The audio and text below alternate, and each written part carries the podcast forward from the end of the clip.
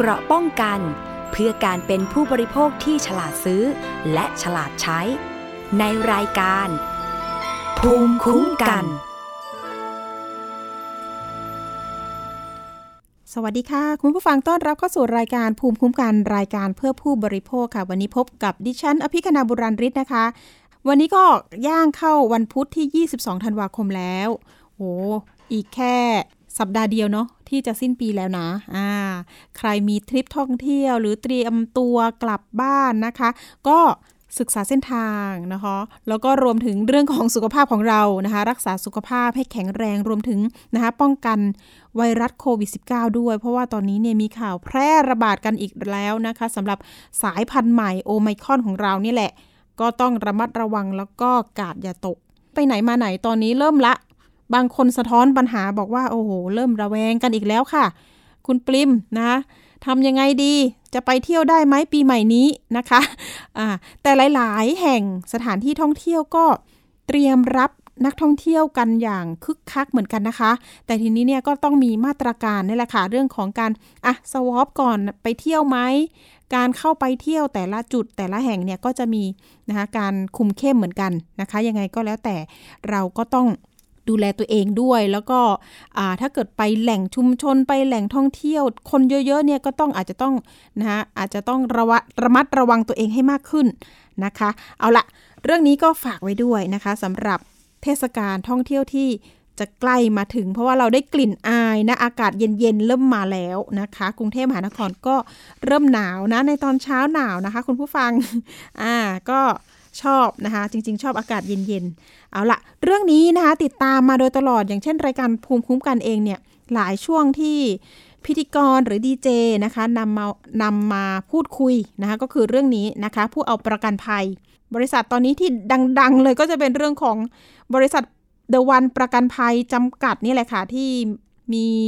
ลูกค้าออกมาเรียกร้อง แต่ล่าสุดเมื่อวานนี้ค่ะ ผู้เอาประกันภัย บริษัทเดวันประกันภัยจำกัด รวมถึงบริษัทเอเชียประกันภัยกว่า 100 คนนะคะมีการรวมตัวกันไปยื่นหนังสือต่อ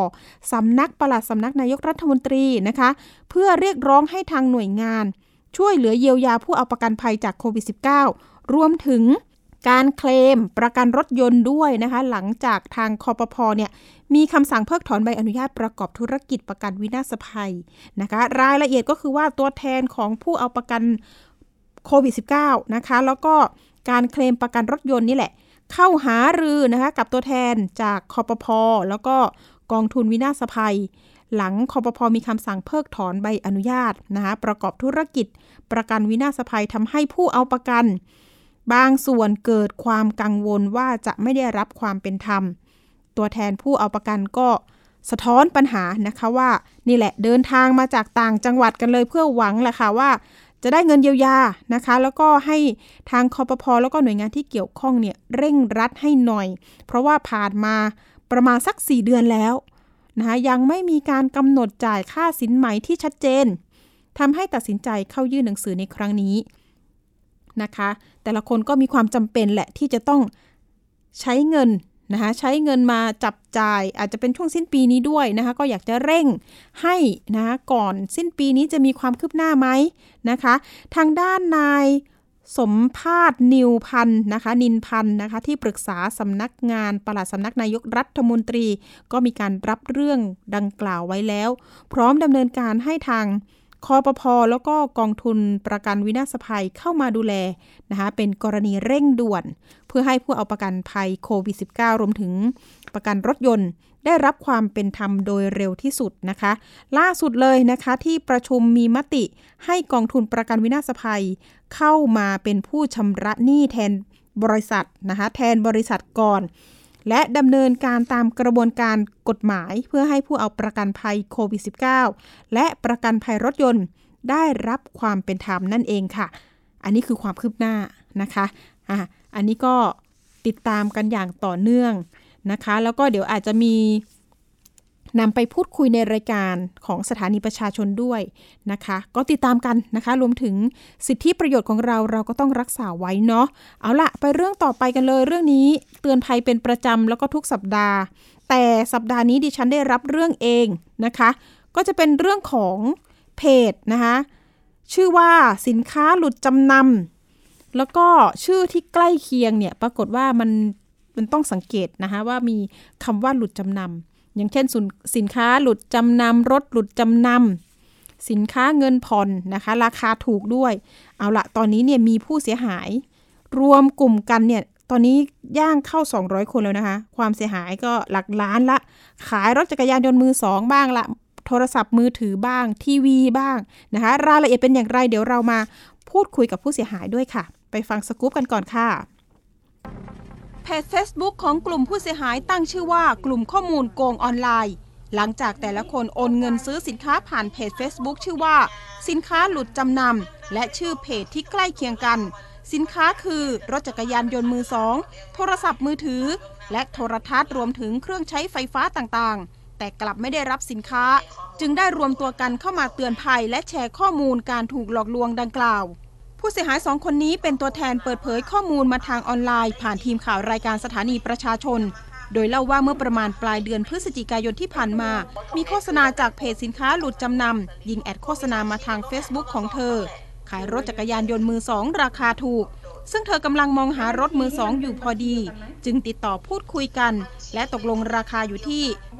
12,500 บาท ทางเพจอ้างว่ามีเอกสารครบถ้วน จึงรีบโอนเงินไปยังบัญชีที่เจ้าของเพจให้ไว้ คือบัญชีของนางสาวโสระยา เพื่อจับจองเป็นเจ้าของทันที คือเขาบอกว่าทุกคันสามารถต่อภาษีพรบได้ทำประกันได้ มีเอกสารจำนำครบทุกอย่าง แค่ไม่มีเล่มแท้เท่านั้น มีสัญญาซื้อขายครบรถทุกคันสามารถสามารถขับขับบนท้องถนนได้ทั่วไทยไม่ขึ้นพอร์ต ไม่มีการยึดคืนหรือแจ้งหาย ไม่ติดไฟแนนซ์ไม่ค้างค่างวด บริการส่งถึงหน้าฟรีทุกคัน ที่หนูซื้อคันรุ่นนอกจากนี้เมื่อถามว่าก่อนโอนเงินได้นำชื่อบัญชีไปเช็คประวัติก่อนหรือไม่ ผู้เสียหายกล่าวว่าเช็คแล้วหนึ่งครั้ง แต่ไม่เจอประวัติการฉ้อโกงหรือแบล็กลิสต์แต่หลังโอนเงินจึงพบปัญหา โอนชำระได้เลย โอนเสร็จเดี๋ยวจะจัดส่งกระบะให้เลย พอโอนปุ๊บส่งสลิปให้เขาปุ๊บ เขาก็ขอที่อยู่นะแบบเนียนมากขอที่อยู่หนูก็ให้ที่อยู่ไป พอให้ที่อยู่ไปปุ๊บเงียบเริ่มเงียบแล้วค่ะ ถามอะไรก็ไม่ตอบแล้วทีนี้ก็เลยเริ่มแปลกใจเลยไป search ไป search ใหม่ ทีนี้ไป search ใหม่เจอชื่อคนคนโกงชื่อนี้ก็เลยใจแป้วแล้วส่วนน้องกิฟเนี่ย ไป search เจอหนักกว่านั้นอีกคือในชุมชนน่ะ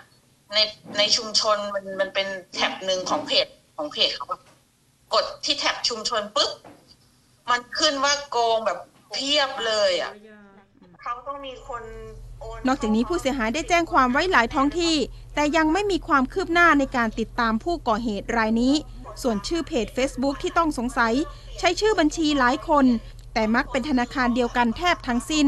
ต่างจึงต้องการออกมาเตือนภัย และขอให้ทางเจ้าหน้าที่ตำรวจช่วยเหลือ เพื่อยับยั้งความเสียหายที่อาจเกิดขึ้นไม่หยุด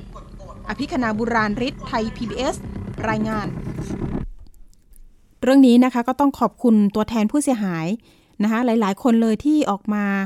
นะคะบอกกล่าวแล้วก็เป็นเสียงสะท้อนเพื่อที่จะเตือนภัยประชาชนในการซื้อสินค้าผ่านนี่แหละค่ะ เพจ Facebook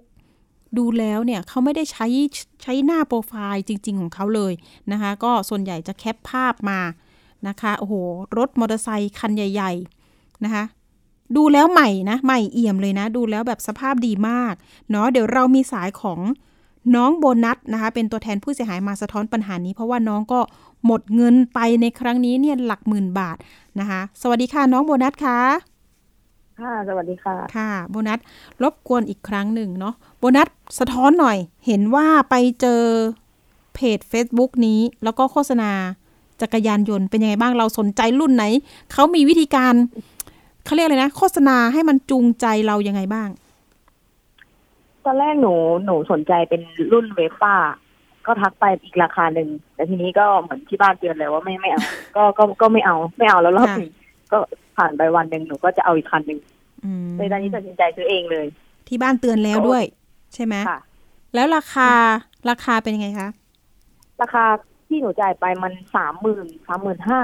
แต่เขาให้จ่ายมาจำครึ่งหนึ่ง แต่ถ้าเขาให้จ่ายสามหมื่นน้องจ่ายไหม ก็ไม่ไม่จ่ายค่ะถ้ามาจ่ายเยอะขนาดราคาเด็กให้จ่ายมัดจำก่อนแล้วรอรถมาส่งใช่ไหม ใช่ค่ะอืมจ่ายไปรอบแรกหมื่นสองแล้วก็มีการบอกให้จ่ายเกี่ยวกับพวกเอกสารเปลี่ยนชื่อเปลี่ยนการคลองจิตพวกการดำเนินเรื่องประมาณห้าพันค่ะค่ะก็จ่ายไปอีกรอบหนึ่งห้าพันตอนนี้รวมๆความเสียหายเราเท่าไหร่คะหมื่นสองหมื่นรวมๆเป็นสองสองหมื่นสองค่ะ อืม เห็นว่าเกิดเหตุมันช่วงต้นเดือนธันวาคมนี้เองใช่ไหมคะโบนัส ใช่ค่ะ แล้วทีนี้ผู้เสียหายก่อนหน้านี้มีไหมว่า เอ๊ะ เกิดเหตุตั้งแต่ต้นปีหกสี่หรือว่าใกล้ใกล้ๆกันเลยคะวันที่เกิดเหตุ ไม่ไม่มีค่ะ ก็มีครั้งเดียวเลยค่ะอ๋อมีพฤศจิกาเนาะพฤศจิกาธันวา มีเมื่อเมื่อวันที่สี่ที่ผ่านมาเนี่ยค่ะเพิ่งโดนอืมอันนี้คือสำหรับน้องโบนัส แต่ว่ามีเคสอีกเคสหนึ่งเนี่ย เกิดเหตุช่วงพฤศจิกายนนะ แต่ทีนี้เนี่ยพี่ไม่แน่ใจว่า เอ๊ะ ผู้เสียหายกว่าร้อยคนเนี่ย มีใครที่เกิดเหตุก่อนหน้านี้ไหม แล้วมีการออกหมายเรียกไปทางเจ้าของบัญชีบ้างหรือยัง ความคืบหน้าคดีอะค่ะ เป็นยังไงบ้าง ของหนูแจ้งแจ้งความไปประมาณ แจ้งไปวันที่ห้าค่ะ น่าจะยี่สิบวัน ค่ะแต่ว่าจริงๆเขาที่ตำรวจที่หนูไปแจ้งค่ะ ก็คือก็คุยกันตลอดเขาบอกว่าหลังปีใหม่ให้กลับมาเดินเรื่องดูว่ามันสามสิบวันนะคะกว่าธนาคารจะส่งเอกสารให้สอนอโค่ะ ค่ะ หลังปีใหม่เลยเหรอก็ใช่ค่ะเขาบอกว่าต้องไปตามค่ะดูเพราะว่ามันอืมอืมต้องแล้วแต่ตามกระบวนการเขาเขาจะมีกระบวนการอะไรอย่างเงี้ยต้องไปติดติดตามเอาเขาอ่าต้องไปถามเอาเพราะเขาบอกว่ามันมีเยอะน้องโบนัสเล่าถึงการพูดคุยกับ ผู้ก่อเหตุคนนี้หน่อย วิธีการคุยส่วนมากเราจะจะแชทใช่ไหมคะ หรือว่าเขายิง ad โฆษณามายังไงคะก็หนูก็เปิดดูดูดูในเฟซบุ๊กเนี่ยค่ะ แบบว่าขายของอะไรเงี้ย ก็เจอเป็นเซิร์ชดูเป็นรถหลุดจำนำอืมเจาะจงเลยมันก็ก็ขึ้นเลยค่ะ ก็ดูดูดูตอนแรกถามไว้สี่ล้าน ก็ค่ะก็ไม่ได้มีร้านไหนตอบไปมีร้านที่หนูโดนโกงเนี่ยค่ะ ตอบไปอ๋อก็เลยคุยคุย ตอนแรกจะเอารุ่นเวฟป้าแต่ว่าทีนี้ก็ยังไม่ได้เอาก็เปลี่ยนเปลี่ยนมาอีกรุ่นหนึ่งเขาก็คุยเหมือนเดิมอะค่ะ คุยแบบเหมือนเดิมอย่างนี้ก็ ตกลงกันขอที่อยู่ ตกลงราคา มีเลขบัญชีก็โอนหนูก็โอนเลย แต่พอโอนเสร็จหนูขอเลขบัตรประชาชนเขารูปบัตรประชาชนเขาก็ยังไม่ให้พอมาอีกวันหนึ่งเขาก็ไม่ตอบไม่ตอบอีกวันหนึ่งก็บล็อกเลยอ้าวเหรอใช่ค่ะ ค่ะ ก็รู้ตัวเลยว่าอ้าวโดนซะแล้วเอ้ยยังยังค่ะก่อนยังก่อนหน้านี้ก็คือค่ะก่อนหน้านี้คือก่อนก่อนที่เขาจะบล็อกค่ะ หนูก็ให้ พี่อีกคนหนึ่งเอาเฟซทักทักไปว่าคันที่หนูจะซื้อขายหรือยังมตอนแรกก็กลัวอยู่กลัวโดนโกงแต่เขาบอกว่าขายแล้วก็เลยมั่นใจอ๋อว่าน่าจะไม่โดนโกงอะไรเงี้ยค่ะ เหมือนกับอะก็ซื้อตรงนี่นาขายให้เราแล้วนี่ อะไรอย่างนี้ใช่ค่ะแต่ว่าอ่าทีนี้ก็ก็ยังก็ยังแบบเอะใจอยู่กลัวเหมือนกันค่ะ ก็เข้าอืมไปดูเมนต์ดูอะไรเงี้ยบางเมนต์มันอ่านเมนต์ไม่ได้ แต่ว่ามันมีคนมากดกดอะค่ะ คนที่สร้างสร้างสร้างเพจอ๋อค่ะเพจที่ทำ ร้องสื่ออะไรเนี่ยค่ะอืมอืมกดเขาโกก็ดมีนะเพรายจละนี้โกงนะอะไรอย่างนี้ใช่ไหมใช่ค่ะ แล้วก็เห็นหมดเลยว่ามันมีรุ่นของเราด้วย ที่คนอื่นอ๋อก็ซื้อเหมือนกันกันค่ะคันเดียวกัน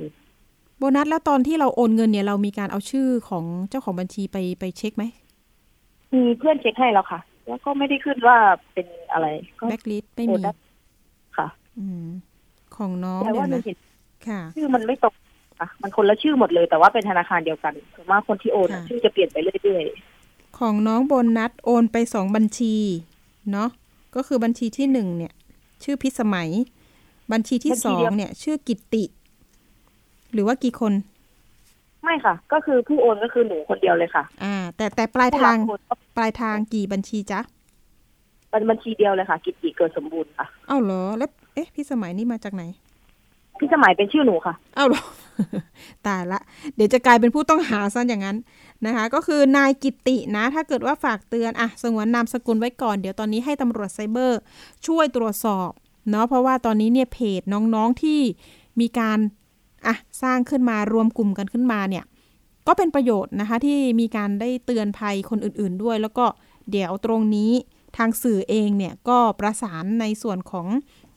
ท่านนิเวศเนาะท่านอยู่ในส่วนของตอทหรือว่าตำรวจไซเบอร์เนี่ยมาช่วยตรวจสอบให้อีกทางหนึ่งอ่าแล้วก็หวังว่าเนาะโบนัสหวังว่ามันมันจะมีความคืบหน้ามากขึ้น ทีนี้เนี่ย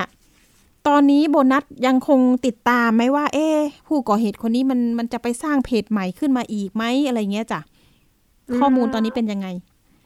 ของของหนูพอหนูไปไปไปเปิดดูรถอะไรพวกนี้มันเหมือนจะโดนบล็อกหมดเลยอะค่ะ ดูอะไรไม่ได้เลย ค่ะ ค่ะ พวกเพจรถพวกรถหลุดจำนำอะไรเงี้ยค่ะ ก็เข้าดูไม่ได้เลยอืมสักอันเข้าดูไม่ได้เลยเนาะใช่ค่ะ ทีนี้เนี่ย มันจะมีผู้เสียหายที่ซื้อพวกโทรศัพท์เนาะอย่างวันเมื่อวานนี้น้องเน็ตมา ก็บอกว่าเสียหายจากการซื้อโทรศัพท์มือถือเนี่ย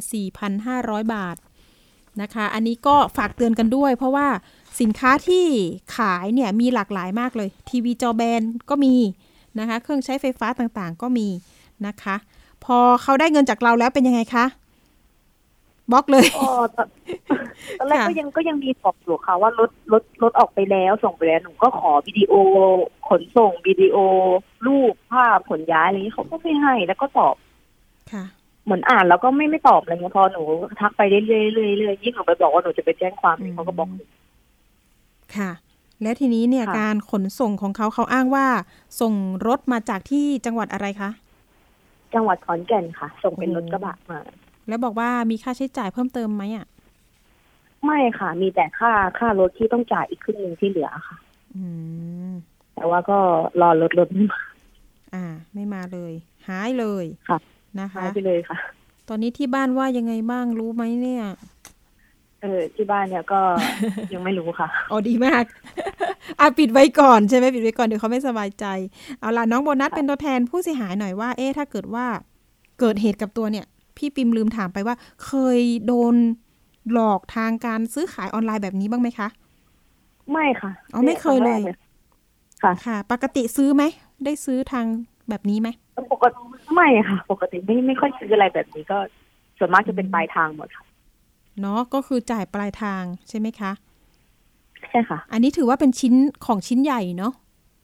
ชิ้นใหญ่ชิ้นค่ะใหญ่ด้วยอะทีนี้เตือนภัยหน่อยนะคะ น้องโบนัสเป็นตัวแทนหน่อยว่าอะอยากจะฝากความหวังไปทางเจ้าหน้าที่ตำรวจช่วยสืบติดตามคนก่อเหตุยังไงบ้าง รวมถึงภูมิคุ้มกันที่เราอะตอนนี้เราน่าจะรู้แล้วล่ะ ว่าเราจะต้องดำเนินการยังไงเรื่องของการซื้อสินค้าผ่านทางออนไลน์แบบนี้ นะคะไม่ควรเชื่อใจอะไรอย่างไรเตือนภัยคุณผู้ฟังหน่อยค่ะอืมก็ก็เตือนให้เช็คดีๆอะค่ะ ดูคนกดไลค์ดูติดตาม แล้วก็เอาหลายๆเฟซหรือหลาย ๆ คนไปทักดูก่อนเช็คดูอะไรเงี้ยว่ามันมีจริงไหมค่ะใช่ค่ะ แล้วก็ดูตามคอมเมนต์อะไรเนี้ยค่ะ ถ้ามันขึ้นคอมเมนต์เยอะ แต่ดูได้คอมเมนต์น้อยอะไรเงี้ยค่ะ อืมค่ะค่ะแล้วก็ก็ดูพวกตามกดไลค์โกรธอะไรเงี้ยค่ะ ว่าเขาโกรธทำไมมีอะไรหรือเปล่า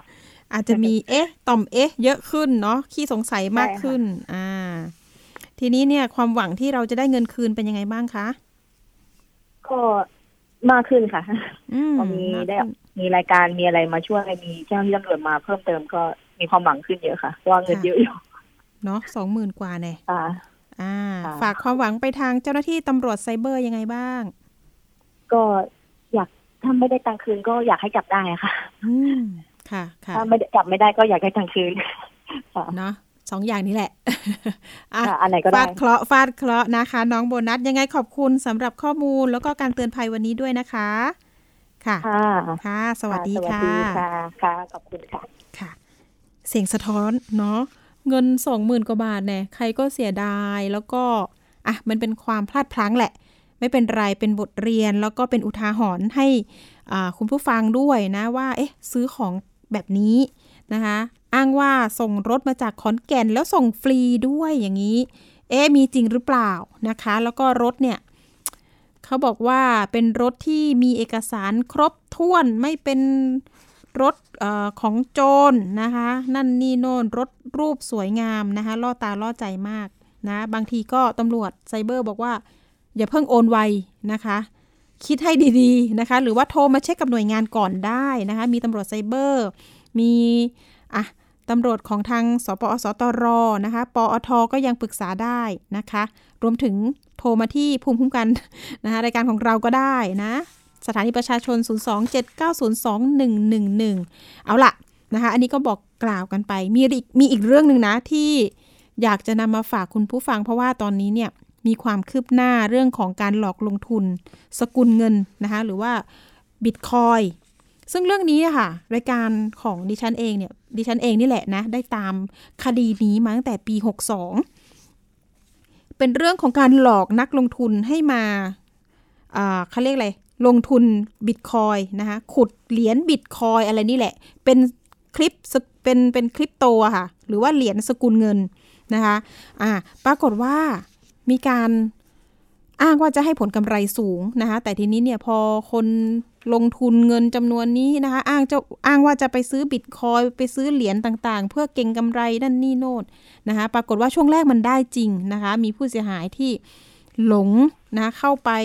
ลงทุนกันมากมายก่ายกองรวมถึงเงินที่เสียหายไปเนี่ย แต่ละคนเนี่ยหลักแสนนะคะ บางคนเสียหายหลักล้านอะทีนี้ล่าสุดนะคะตำรวจ ที่เราเคยพาผู้เสียหายไปร้องเรียนเนี่ยก็จะมีของสำนักงานตำรวจแห่งชาตินะคะ รวมถึงผู้เสียหายก็ได้ไปร้องกับทางตำรวจบกปอสหรือว่าตำรวจกองมันกองบังคับการปราบปรามการกระทำความผิดเกี่ยวกับอาชญากรรมทางเศรษฐกิจ หรือว่าปอสล่าสุดนี่ก็มีการจับกลุ่มผู้ต้องหารายนี้ได้นะคะอ่าทีนี้เนี่ยเบื้องต้นเนี่ยเขาไม่รับสารภาพเนาะในขณะที่มีการจับกลุ่มนะทีนี้เนี่ยนายคนนี้เนี่ย อายุประมาณ 34 ปี ตอนนี้ก็ถูกตั้งข้อกล่าวหาว่า ร่วมกันช่อกงประชาชน ร่วมกันกู้ยืมเงินที่เป็นการช่อกงประชาชนนะคะ เดี๋ยวเรามีสายของตัวแทนผู้เสียหาย อาจจะต้องเล่าย้อนไปนิดนึงเนาะว่าเอ๊ะตอนนั้นเนี่ยมีวิธีการลงทุนกันยังไงนะคะ ล่าสุดความรู้สึกที่อะจับกลุ่มผู้ต้องหาได้แล้ว แต่ยังมีขบวนการ หลงเหลืออยู่ไหมนะคะ เรื่องนี้ เดี๋ยวเรามีสายของคุณเอกนะคะ สวัสดีค่ะคุณเอกคะสวัสดีครับผม ค่ะ คุณเอกครับ หายไปนานเลยจนดิฉันจำไม่ได้เลยนะคะครับสามผมปีที่แล้วอ่าก็คดีความยาวนานมากเลยครับ โอ้โห นี่คือการต่อสู้ที่ยาวนาน แต่ว่าตั้งแต่ใช่ครับที่มาออกรายการเนาะประมาณช่วง 25 กุมภาพันธ์ 2562 เนาะครับมีกลุ่มผู้เสียหายใช่ครับนี่แหละไปร้องเรียนกับสปอสตรที่สำนักงานตำรวจแห่งชาติใช่เนาะครับผม แต่คุณเอกมีการไปร้องปอสเพิ่มเติมถูกไหมคะ เอ่อทางทางสปสตรนี่เขาส่งเรื่องไปทางเอ่อปบกอ๋อปสครับเพราะทางนู้นเป็นเป็น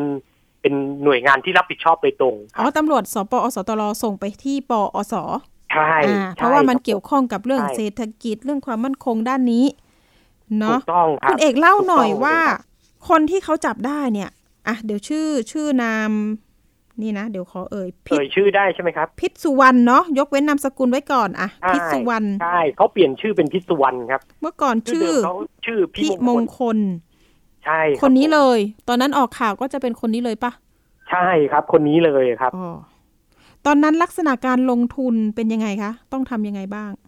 ลักษณะการลงทุนเนี่ย เอ่อ เอ่อจะเป็นในรูปแบบของสกุลเงินดิจิตอลครับ ซึ่งอืมตอนนั้นเนี่ยมันมันกำลังดังขึ้นทั่วโลกเลยเรียกว่าบูมเลยก็ได้นะครับ ช่วงนั้นอือฮึตั้งแต่ปีหกสอง2017 หรือหรือหรือปี 2560ค่ะนะครับ เราต้องคบโอนเงินกำลัไปยังไงคะ แล้วแล้วทางผู้เสียหายทั้งหมดเนี่ย ก็โอนเงินไปในรูปส่วนใหญ่ก็จะในรูปของอ่าบิตคอยนะครับ หรือ BTC ที่เขาเรียกกันอือฮึนะครับค่ะ โอนไปในรูปของบิตคอยโดยมีใช้ตัวกลางที่เป็นตลาดซื้อขายแลกเปลี่ยนเอ่อเงินสกุลดิจิตอลเนี่ยก็คือ BX ตอนนั้นนะครับ ซึ่งตอนนี้ไม่มี BX แล้ว ไม่มี BX แล้วปิดตัวไปแล้วนะครับค่ะก็นานมากแล้วเอ่อตอนนั้นก็ซื้อซื้อบิตคอยน์กันซะส่วนใหญ่นะครับ เพราะว่า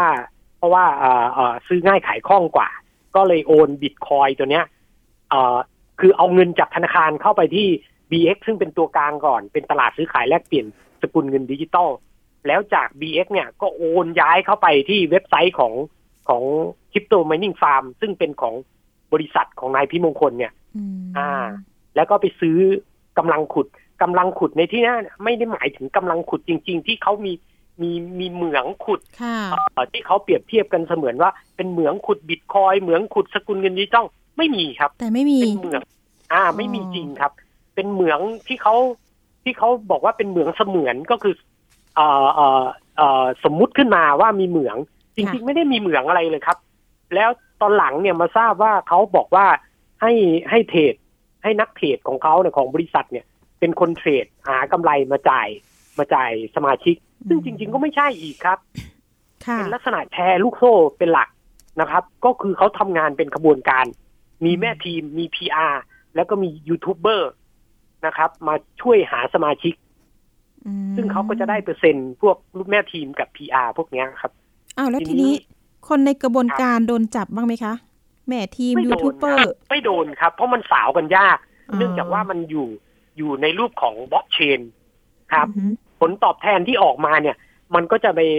อาออกมาในรูปของสกุลเงินดิจิตอลเช่นตัวผมเองเนี่ย จะเบิกเป็นบิตคอยน์ใช่ไหมครับค่ะเวลาผลตอบแทนออกมาเบิกเป็นบิตคอยน์ผมก็จะโอนบิตคอยน์ตัวเนี้ยที่ได้มาเนี่ย จากเว็บไซต์ของบริษัทเนี่ยโอนเข้าไปที่ BX ซึ่งเป็นตัวกลางเนี่ยตลาดซื้อขายแลกเปลี่ยนสกุลเงินดิจิตอลแล้วจาก BX เนี่ยขาผมก็ขายบิตคอยน์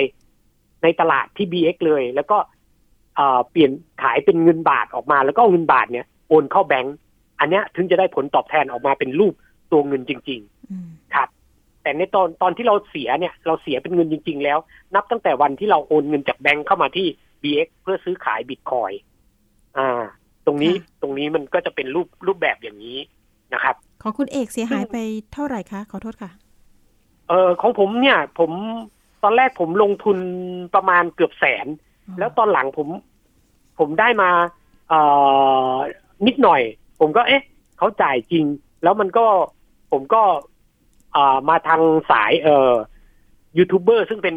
PR คนหนึ่งอะไรเงี้ยเขาก็เชียร์ใหญ่เลย เชียร์มาทั้งเขาทำเว็บไซต์ แล้วมันยังมียูทูบเบอร์อีกหลาย ๆ คนที่ที่ที่เป็นแม่ทีมด้วยแล้วก็เชียร์กันใหญ่ เป็นทั้ง PR เป็นทั้งแม่ทีม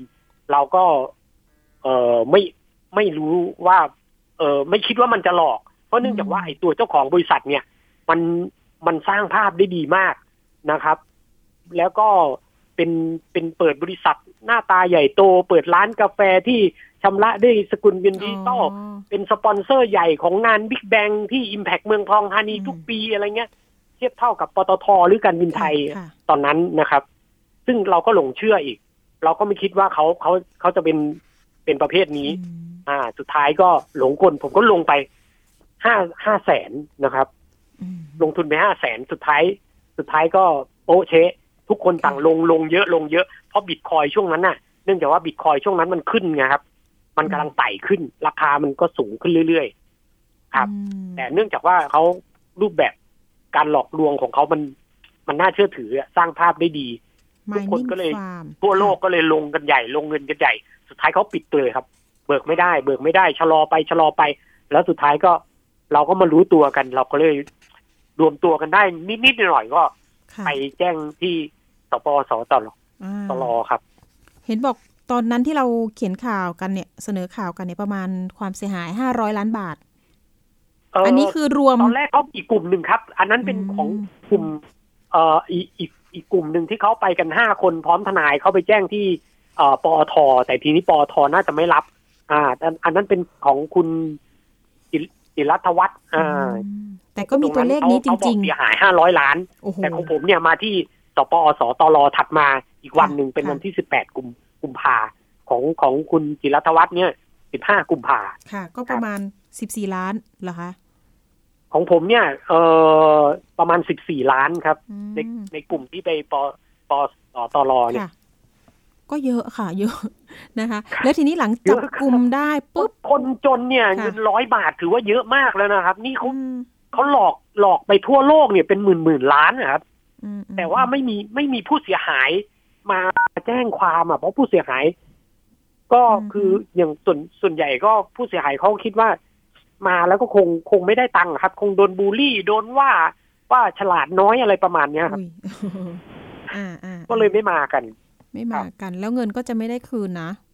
อืมก็จะก็ประมาณนั้นแหละครับ เพราะเพราะนี่คิดดูว่าบางคนก็ถอดใจไปแล้วครับ เพราะมันนานมากไม่เห็นจับได้สักทีจับได้ก็ ประกันตัวไปอีก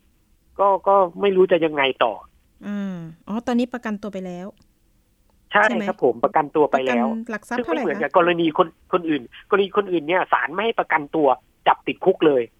อ่าอ่าอ่าฮะแต่ทีนี้ผู้เสียหายที่รวมล่าสุดที่ว่าสิบสี่ล้านเนี่ยตอนนี้เป็นประมาณสักกี่คนอะพี่ ตอนนี้ที่ที่ในสำนวนของของอ่าปอสเนี่ยปอสมีสี่สิบสองคนครับสี่สิบสองคนเนาะใช่แต่ครับก็เยอะผมนะเป็นคดีช่อโกงประชาชนอยู่แล้ว ใช่ครับ เยอะแล้วครับเออเพราะคนเนี่ยหลายแสน แล้วเข้าบงคนขายหลายล้านอย่างเงี้ยเขาขายฟอกเงินไหมคะพี่โอ้โหร่วมกันฟยิ่งอกกว่าเงิเข้านไหมขายอีกครับอืมได้ไปไปหลายหมื่นล้านเนี่ย มันต้องไปแปลงเป็นทรัพย์สินอย่างอื่นแล้วครับนั่นน่ะแล้วก็สิฝากไว้ชื่อคนอื่นครับ การยึดทรัพย์อะไรต่างๆ นานายังยังไม่เกิดขึ้นใช่ไหมคะยังครับผมโอ้ยังครับ ต้องสู้กันต่อนะใช่แล้วแล้วคุณรับเอกมีแบบ ตั้งทนายเพื่อที่จะฟ้องร้องหรือว่าให้ตำรวจดำเนินการไปเลยยกส่งฟ้องศาลอืมคงให้ตำรวจดำเนินการก่อนนะครับ เพราะเพราะเราก็ยังไม่รู้ว่าจะค่ะเอ่อศาลเขาจะว่ายังไงต่อเลยอืมเห็นบอกว่าเขาให้การปฏิเสธนั่นนี่โน่นใช่เขาปฏิเสธทุกข้อกล่าวหาครับอืมมันก็เลยลำบากเนอะคือคือมันไม่ได้ไม่มันไม่ใช่เหมือนในรูป โอนเข้าไปในนามบริษัทเขาในในอีกบัญชีของธนาคารเนี้ยครับค่ะมันเป็นรูปลักษณะที่ ผ่านตัวกลางซื้อขายสกุลเงินดิจิตอลแล้วเราโอนเข้าไปที่เว็บไซต์บริษัทเขาอือฮึซึ่งมันก็ก็อีกรูปแบบหนึ่งอะครับ ซึ่งมันค่อนข้างใหม่ค่ะค่ะครับ แต่ตอนนี้ถ้าเกิดว่าเราเรา อันนี้คุณเอกยังยังลงทุนในด้านนี้อยู่ไหมคะสินทรัพย์ดิจิทัลเออผมหยุดแล้วครับ หยุดแล้วครับผมขาดทุนไปเยอะครับ หลายล้านอ๋อผมหยุดแล้วครับครับผม ตอนนี้มันมีเหมือนกับเอ่อกรตรับรองอันนี้มีจริงไหมคะ กรณีบริษัทที่มันถูกต้อง ที่มันยังใช้เนี่ย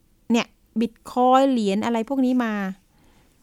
คือมันก็กรตก็ไปไปควบคุมในส่วนอื่นมากกว่าครับ ผมว่าค่ะแต่ว่ามันก็ยังมีเว็บไซต์คล้าย ๆทำนองเนี้ยไว้หลอกลวงผู้คนอยู่อีกมากทีเดียวครับอืมซึ่งนี่เฉพาะของคนไทยนะครับ ยังไม่รวมของต่างชาติอีก อีกเยอะแยะมากเลย ซึ่งมิจฉาชีพมันก็อยู่ในพวกเนี้ยแหละ เต็มไปหมดเลยครับคอยหลอกลวงอยู่ทุกวัน ปิดปิดเว็บนั้นก็ไปเปิดเว็บใหม่ เปิดเว็บใหม่ก็เปลี่ยนชื่อไปปิด ไปเปิดอีกเว็บหนึ่งค่ะไปอยู่อีกเซิร์ฟเวอร์หนึ่งซึ่งซึ่งฐานฐานของเจ้าของมันก็บางทีอยู่สิงคโปร์บางทีอยู่อยู่อยู่เกาะนู้นเชื่อถือได้เกาะหรือนี้เปล่าอะไรเงี้ยครับ มันก็อ๋อตามลำบากอะครับ ตามลำบาก ถ้าเกิดว่าเงินเราโอนไปปุ๊บเนี่ยมันก็ยังไงมันอะก็มันต้องหายมาไปเลยครับ มันก็ตามยากใช่ไหมครับก็หายไปเลยนะคะ คุณผู้ฟังตายละ แล้วใครใช่จะครับเสี่ยงคะเนี่ยใช่ไหมคะเสี่ยงมากๆเลยเสี่ยงครับผมมากๆเสี่ยงมากๆเลยผู้มีประสบการณ์ยังไม่นับ ยังไม่นับว่าสกุลเงินดิจิตอลมันล่วงนะครับ ถ้ามันอ๋อล่วงเหลือศูนย์เนี่ย ก็จบกันพอดีครับ เงินล้านเหลือศูนย์บาทอะไรเงินเงี้ยศูคนรับย์บาทใช่ครับ ดิฉันก็จากกำล้านบาทลังเหลือศูนย์บาทกำลังอยากจะศึกษาอยู่เหมือนกัน เพราะว่าทำข่าวเรื่องนี้มาก็บ่อยครั้ง แต่ก็ไม่กล้าที่จะแบบเฮ้ยโอนเงินลองไปซื้อเหรียญไหมครับหรืออะไรทำยังไงดีสำหรับคนมือใหม่ อะไรอย่างนี้อืม ครับผม แต่แต่พี่เอกต้องเตือนหนูไว้ก่อนใช่ไหมไม่ต้องครับ ไม่ต้องเข้าไปวงการนี้อะไรอย่างนี้ป่ะเออก็ควรศึกษาไปก่อนครับ อย่าเพิ่งอะอย่าเพิ่งไปไปไปลงทุนจริงๆจังๆครับค่ะเพราะตอนเนี้ยตอนเนี้ยมันก็เหมือนกับสมัยนู้นใช่ไหมครับ ปีหนึ่งเจ็ดอะไรปีหกศูนย์เนี่ยซึ่งซึ่งผมเข้าไปลุยมันเต็มตัวเลยอะก็ก็เจ็บหนักครับ เจ็บหนักเลยหมดเหรอไปเยอะครับ ใช่ครับอืมเอ๊ะถึงแม้จะขุดเองหรือว่าจะเทรดเอง มัน มันก็ไม่ใช่ว่าเอ่อเราเราคนส่วนใหญ่จะได้กำไร เพราะว่าเก้าสิบเจ็ดถึงเก้าสิบเก้าจุดเก้าเซนเนี่ยขาดทุนหมดอืมมันจะมีคนอยู่ส่วนน้อยๆ ที่ได้กำไรแค่นั้นเอง เพราะว่าจะไม่เอ่อเพราะวงการเนี้ยมิจฉาที่เนื่องจากมิจฉาชีพเนี่ยมันสามารถพรางตัวได้หมด มันไม่รู้เป็นใครอยู่ที่ไหนค่ะอ่า และใช้นอมินีกี่คน มีทีมงานกี่คนไว้หลอกลวงเราอะไรเงี้ยค่ะไม่รู้เลยครับ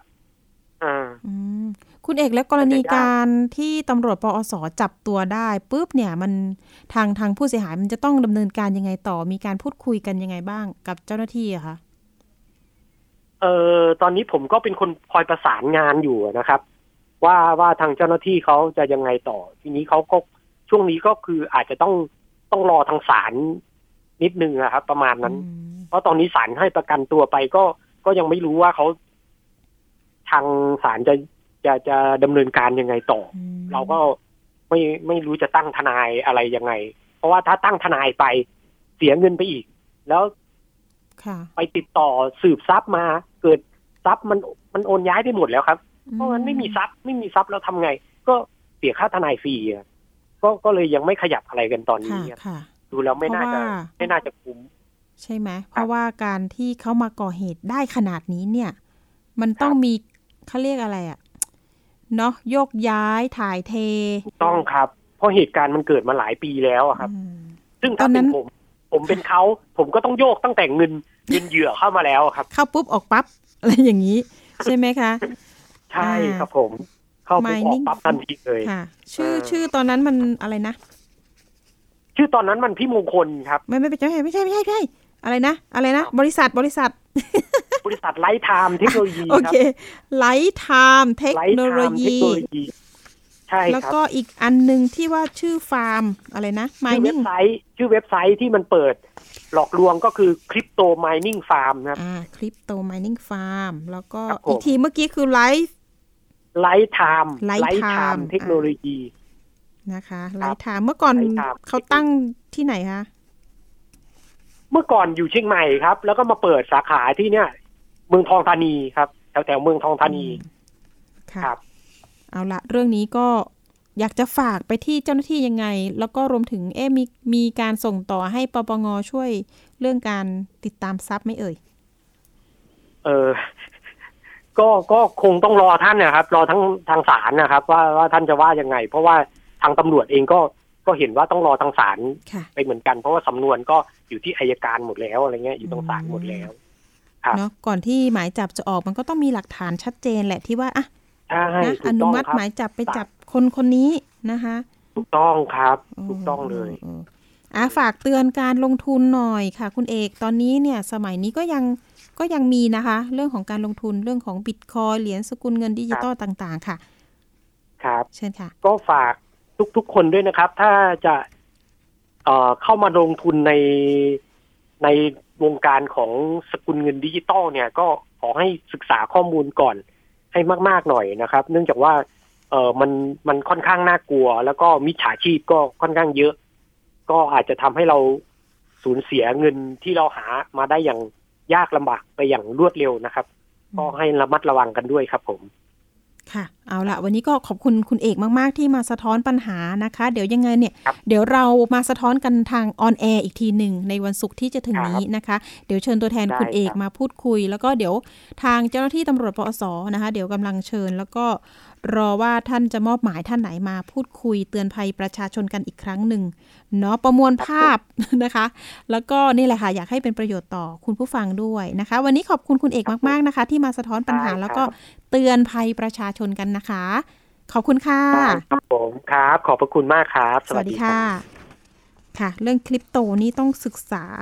อย่างหนักเลยนะเนี่ย เพราะว่าดิฉันเองไม่มีพื้นฐานเลย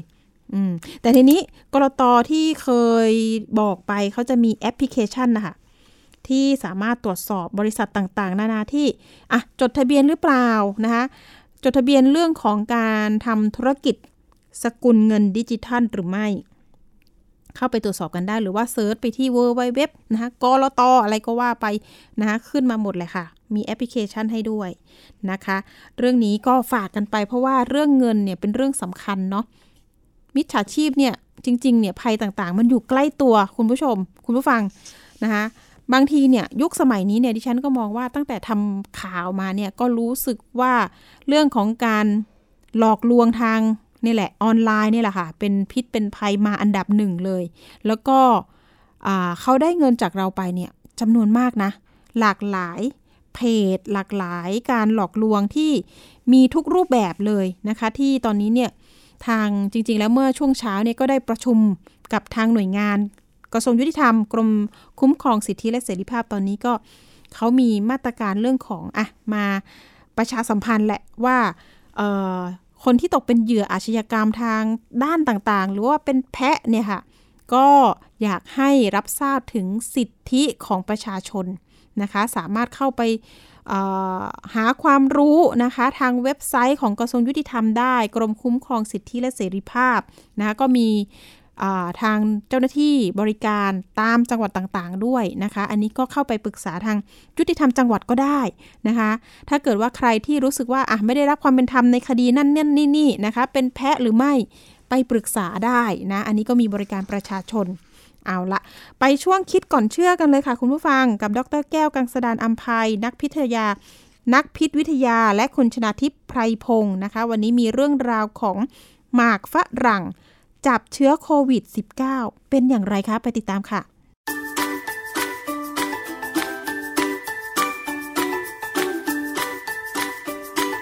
ช่วงคิดก่อนเชื่อ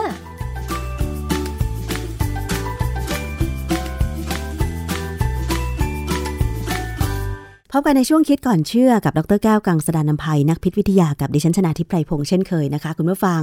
วันนี้ค่ะ เราจะมาพูดคุยเกี่ยวกับเรื่องของเชื้อโควิด -19 กันอีกครั้งหนึ่งนะคะ เวลามันติดต่อเนี่ยมันมากับระบบทางเดินหายใจมากับฝอยน้ำลายใช่ไหมคะ ซึ่งโดยธรรมชาติแล้วเนี่ยเมื่อมนุษย์พูดไอหรือจาม ก็จะมีฝอยน้ำลาย บางทีก็อาจจะมีกลิ่นด้วยหรืออะไรด้วยเนี่ยนะคะ ลอยออกมาจากปาก ดังนั้นค่ะ การติดเชื้อซาโควี2หรือเชื้อก่อโรคโควิด -19 เนี่ย ตัวเชื้อก็สามารถเพิ่มจำนวนได้ในต่อมน้ำลายที่อยู่ในปากของเรานี่แหละ แล้วก็เกาะติดออกมากับฝอยน้ำลายที่กระจายฟุ้งอยู่ ดังนั้นนะคะ ก็เลยมีคนคิดว่า ถ้าสามารถสกัดไม่ให้เชื้อโควิด -19 ออกมากับฝอยน้ำลายได้ การแพร่ระบาดโควิด -19 ก็น่าจะลดลง ก็เลยมีงานวิจัยเกี่ยวกับเรื่องของหมากฝรั่งจับเชื้อโควิด -19 เรื่องนี้เป็นอย่างไรต้องมาถามกับอาจารย์แก้วค่ะ อาจารย์ค้างานวิจัยเรื่องของหมากฝรั่งจับเชื้อโควิด -19 เนี่ยเขามีงานวิจัยอะไรอย่างไรคะอาจารย์ เวลาเราเห็นการมีคลัสเตอร์ต่างๆของโควิด -19 เนี่ยมันจะต้องเกิดในกลุ่มคนที่อยู่ใกล้กันค่ะ และกลุ่มคนพวกนั้นต้องไม่ใส่หน้ากากพูดคุยกันแบบไม่ใส่หน้ากาก แล้วทำให้ไฟน้ำลายฟุ้งกระจายอย่างนี้ใช่ไหมคะอาจารย์ ใช่สถานที่ไหนที่คนถอดหน้ากากก็คือร้านอาหาร ที่บ้าน เวลากินข้าวบนโต๊ะอาหารที่บ้านนี่อาจจะเป็นเรื่องหนึ่งนะที่บ้านนี่เป็นอีกเรื่องหนึ่งคือ บางคนก็แนะนำว่า ในบ้านเนี่ยถ้าช่วงที่ระบาดหนักเนี่ยควรจะใส่หน้ากากทุกคนนะแต่ว่าในร้านอาหารเนี่ย ถ้าคนเข้าไปนั่งกินเนี่ย ก็ต้องถอดหน้ากากทุกคนอะใช่เออ หรือว่าคนไปนั่งกินเหล้าเงี้ยผมก็เคยบอกว่าให้ให้ใส่หน้ากากแล้วเอาหลอดดูดเหล้า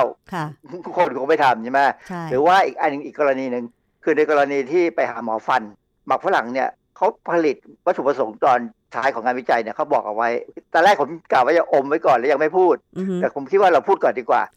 มันจะช่วยมากนะ ในพัฒคารกับในคลินิกสัตวแพทย์ หรือแม้กระทั่งในผับในบาร์ก็ตามเนี่ย คือเขามองว่าก่อนจะเข้าไปในสถานที่เนี่ย ให้เคี้ยวหมากฝรั่งไปเรื่อยๆ เพราะว่าสังเกตไหมว่า เวลาเราเคี้ยวหมากฝรั่งเนี่ย เราจะเคี้ยวนานแล้วเราจะใช้น้ำลายออกมาเยอะ ใช่เขาหวังจะให้หมากฝรั่งเนี่ยเป็นกับดัก จับไอ้พวกเชื้อที่มีอยู่ในน้ำลาย ซึ่งพอสักพักหนึ่งอาจจะเป็นสักห้านาทีสิบนาทีเนี่ยแล้วก็หวังว่าปากสะอาดใช่ไหมปกติหมักฝรั่งธรรมดาเนี่ยแล้วก็หวังว่าจะดับกลิ่น มันจะทำอะไรให้สะอาด ก็ทำนองเดียวกัน ถ้าน้ำลายต่อมน้ำลายเนี่ยที่เป็นที่อยู่ของโควิด -9 เนี่ยเชื้อเนี่ยมันก็จะถูกจับเอาไว้ได้นะก็เลยมีคนพยายามคิดจะทดลองทำหมักฝรั่งนี้ มีงานวิจัยตีพิมพ์เป็นเปเปอร์เลยนะ เป็นบทความชื่อ debulking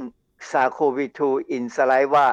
using angiotensin converting enzyme 2 in chewing gum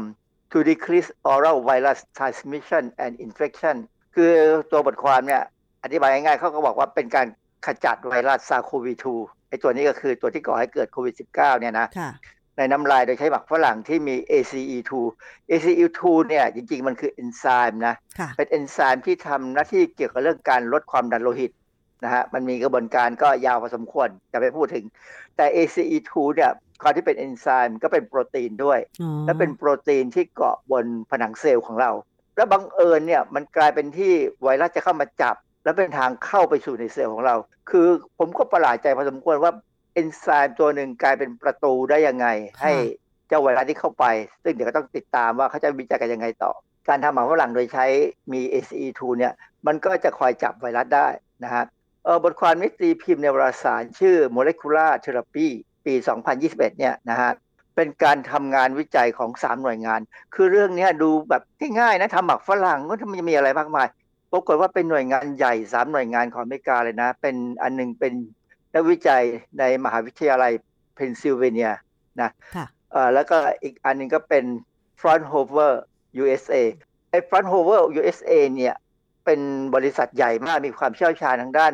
polycomponent vaccine for aerosol application คือเขาผลิตสินค้าหรือทำกระบวนการเกี่ยวกับการทำวัคซีนด้วยการฉีดเป็นฝอย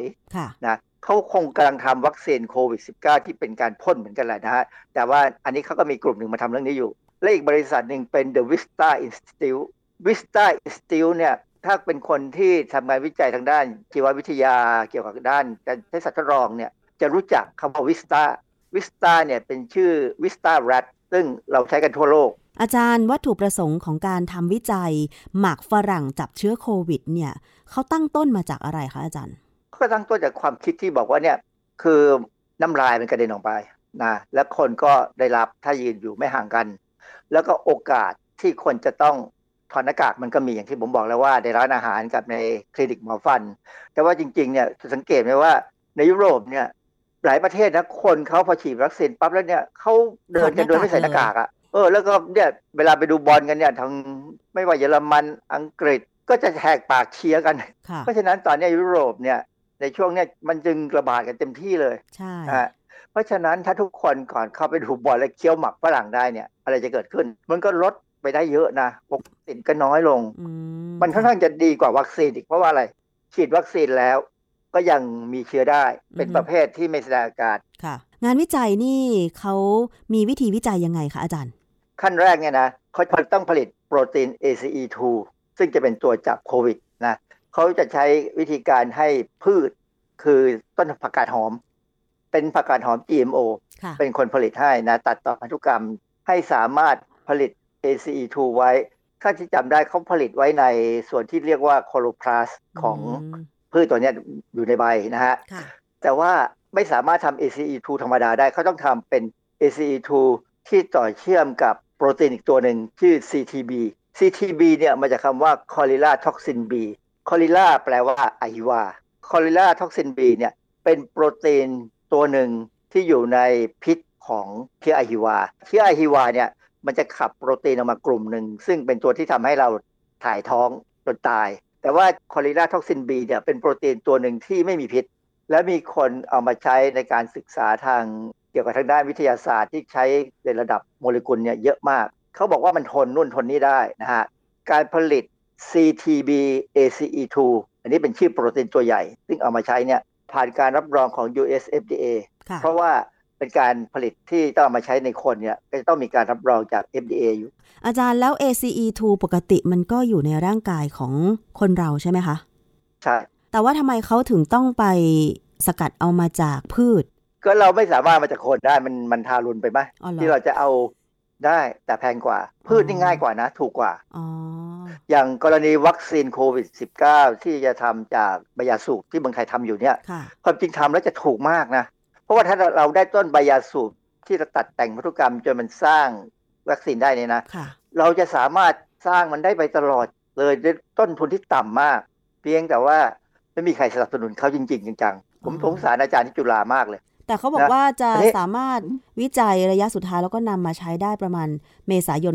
2565 ไม่ใช่หรอคะประเด็นคือมันกลายพันธุ์จนเขาตามทันไหมเออนั่นน่ะสิ ใช่ไหมคะถ้าถ้าใช้ได้ทดลองว่าใช้ได้เนี่ยนะ เขาก็อาจจะทันกันคือหมายความว่าทำใหม่การทำด้วยพืชเนี่ยมันง่ายและมันเร็วนะฮะแต่ต้องรู้โครงสร้างของสไปค์โปรตีนที่มันกลายพันธุ์ก็ทำใหม่ทำไล่ไปเรื่อยๆเวลาเขาทำโปรตีนตัวนี้คือ CTB ACE2 เนี่ยเขาจะต้องเอาตรงส่วนที่เป็น CTB เนี่ยมาติดแท็กคำว่าแท็กนี่ในทางวิทยาศาสตร์หมายถึงว่า ให้มันสามารถจะตรวจสอบได้ เช่น การทำให้มันมีสารเรืองแสง อะไรอย่างเงี้ยนะเพราะว่าเราจะดูว่าโปรตีนตัวเนี้ยที่จะใช้ใส่เป็นหมักฝรั่งเนี่ยมันจะเข้าไปจับกับไวรัสได้ไหม คือถ้าจะวิธีง่ายๆที่สุดก็คือส่องกล้องดูแสง ค่ะ หมายความว่าถ้าเขาสกัดเอาโปรตีน ACE2 ได้จากพืชแล้ว ก็ต้องเอามาติดแท็กเพื่อทดลองเพื่อวิจัยว่ามันสามารถจับไวรัสในช่องปากของคนได้หรือไม่ใช่ไหมอาจารย์ หรือว่าเขาวิจัยกับสัตว์ก่อนเขาในงานนี้เขาทดลองกับ เซลล์ที่เลี้ยงไว้ก่อนว่ามันเข้าไปในเซลล์ได้ไหม คือเขาจะดูแสงที่อยู่ในเซลล์ แล้วก็อีกอันหนึ่งที่เขาจะทำก็คือเขาเอาน้ำลายของคนที่ติดเชื้อเนี่ย แล้วเขาก็เอาโปรตีน CTB ACE2 ซึ่งเป็นโปรตีนที่จับกับโควิด -19 ได้เนี่ยใส่ลงไปในน้ำลาย และดูซิว่ามันลดจำนวนเชื้อลงไปได้ดีขนาดไหน ผลวิจัยว่าไงคะอาจารย์ ผลวิจัยก็ปรากฏว่าน่าสนใจมากเลยทำได้ดีมาก เปอร์เซ็นต์การลด การที่ไวรัสเนี่ยจะเข้าไปในเซลล์เซลล์ที่เขาใช้เนี่ยคือ v i r o เซลล์กับ CHO เซลล์ v i r o เซลล์เนี่ยก็คือเซลล์จากไตของแอฟริกันกรีนมังกี้คือลิงสีเขียว คือเจ้าลิงตัวเนี้ยเป็นตัวหนึ่งที่เขากำลังสงสัยว่ามันเป็นตัวเริ่มต้นของเอดที่ซ้ำนะย้อนหลังเพราะมันมีไวรัสหลายอย่างที่ลิงตัวเนี้ยเป็นได้นะเขาก็เอาเซลล์จากไตของลิงตัวเนี้ยพวกเนี้ยมาใช้ศึกษาว่า มีไวรัสเข้าได้ออกได้ไหม ซึ่งในงานวิจัยเนี่ยเขาใช้ตัวนี้ แล้วก็อีกอันนึงคือ CHO ไปเป็น Chinese hamster ovary cell เอ่อ Chinese ก็คือจีน hamster ก็คือหนูแฮมสเตอร์ ovary ก็คือรังไข่ คือเป็น cell line เซลล์พิเศษ คือในการวิจัยเนี่ยเขาเอาสองเซลล์เนี่ยผสมกันนะค่ะคือลักษณะเซลล์เนี่ยมันต่างกัน ไม่เหมือนกันเลยนะ ผมดูจากรูปแล้วเนี่ยไม่เหมือนกัน แล้วเขาก็เอาเอ่อเชื้อไวรัส แต่เป็นไวรัสที่ไม่ใช่ SARS-CoV-2 จริง ๆ เพราะว่าเขาไม่กล้าเสี่ยงเขาทำไวรัสที่สามารถเอาส่วนที่เป็น spike protein ตัดต่อพันธุกรรมเข้าไปให้ไวรัสตัวเนี้ยมีสไปค์โปรตีนค่ะแล้วก็สามารถผ่านเข้าไปในเซลล์ที่สนใจได้ ได้ผลดีนะอือฮึจากนั้นในการทดลองเกี่ยวกับน้ำลายมนุษย์เนี่ย ปรากฏว่ายับยั้งได้ถึง 95%เหมือนกันค่ะคือน้ำลายมนุษย์ที่มีเชื้อโรคอยู่เนี่ยจำนวนไวรัสหายลงไป 95%ก็แสดงว่า โปรตีนเนี่ยสามารถที่จะเอาไปดักจับไวรัสได้ แล้วก็เอาไปกั้นเซลล์ไม่ให้ไวรัสเข้าไปในเซลล์ได้ คือช่วยทั้งกรณีการกระจายและทั้งกรณีการที่จะเข้ามาติดเชื้อค่ะนะตัวหมากฝรั่งที่เขาทำเนี่ยเขาทำคล้ายหมากฝรั่งที่เราเคี้ยวกันจริงๆอะนะเหรอคะรสมินต์รสหอมๆอะไรอย่างเงี้ยเหรอคะอาจารย์ใช่เขาเขามีตัวยางไม้คือตัวหมากฝรั่งเนี่ย 28เปอร์เซ็นต์มี น้ำตาลเทียมต่างๆนะ มีน้ำตาล maltitol sorbitol xylitol isomaltมีรสธรรมชาติรสสังเคราะห์ มีซิลิคอนไดออกไซด์มีย่าหวานค่ะทำให้รสชาตินี่นุ่มนวลคือเหตุผลหนึ่งที่เขาทำเป็นหมักฝรั่งเขาบอกว่าทำแล้วเนี่ย เวลาเคี้ยวไปเนี่ยไอ้เจ้า ACE2 ที่เขาผลิตมาเนี่ย มันไม่ถูกทำลายค่ะหมักฝรั่งเนี่ยมันทำให้การทนทานการเคี้ยวเพราะว่าเราเคี้ยวเนี่ยค่ะเคี้ยวเนี่ยมันก็ต้องใช้แรงกัดใช่ไหมค่ะแต่ว่าเขาก็คงทดลองแล้วแหละว่า เวลาให้คนเคี้ยวเนี่ยไอ้โปรตีน ACE2 เนี่ยอยู่ดีอืสามารถที่ยังจะจับไวรัสได้ค่ะ อาจารย์แบบเนี้ยในงาน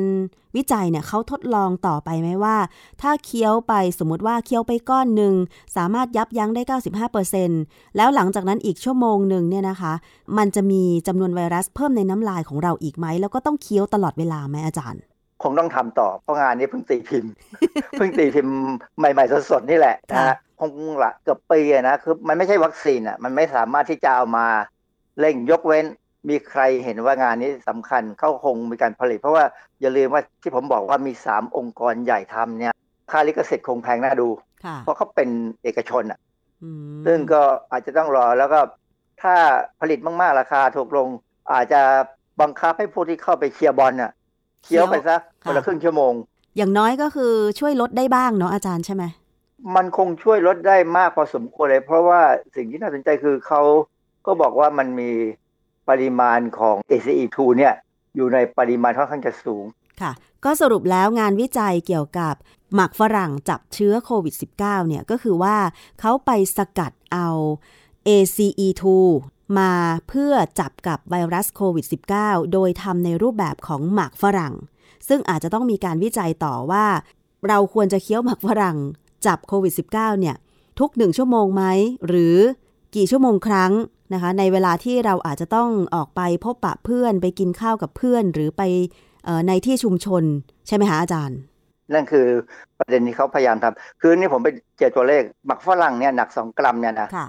จะคำนวณแล้วจะมีเจ้าโปรตีน ACE2 เนี่ยได้ถึง 17.2 มิลลิกรัมต่อกรัม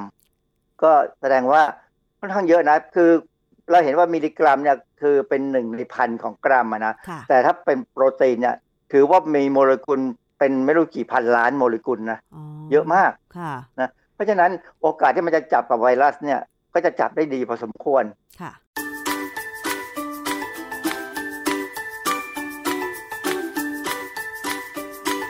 ช่วงคิดก่อนเชื่อ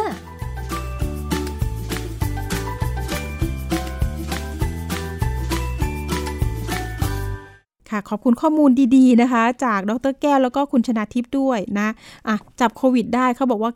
95%แน่อะนะคะ ลองดูนะคะไม่เสียหลาย เอาละวันนี้หมดเวลาสำหรับอภิคณาบุราริศแล้วนะคะ เจอกันวันพุธหน้าเวลาเดิมวันนี้ขอบคุณสำหรับการติดตามรับฟังค่ะ สวัสดีค่ะ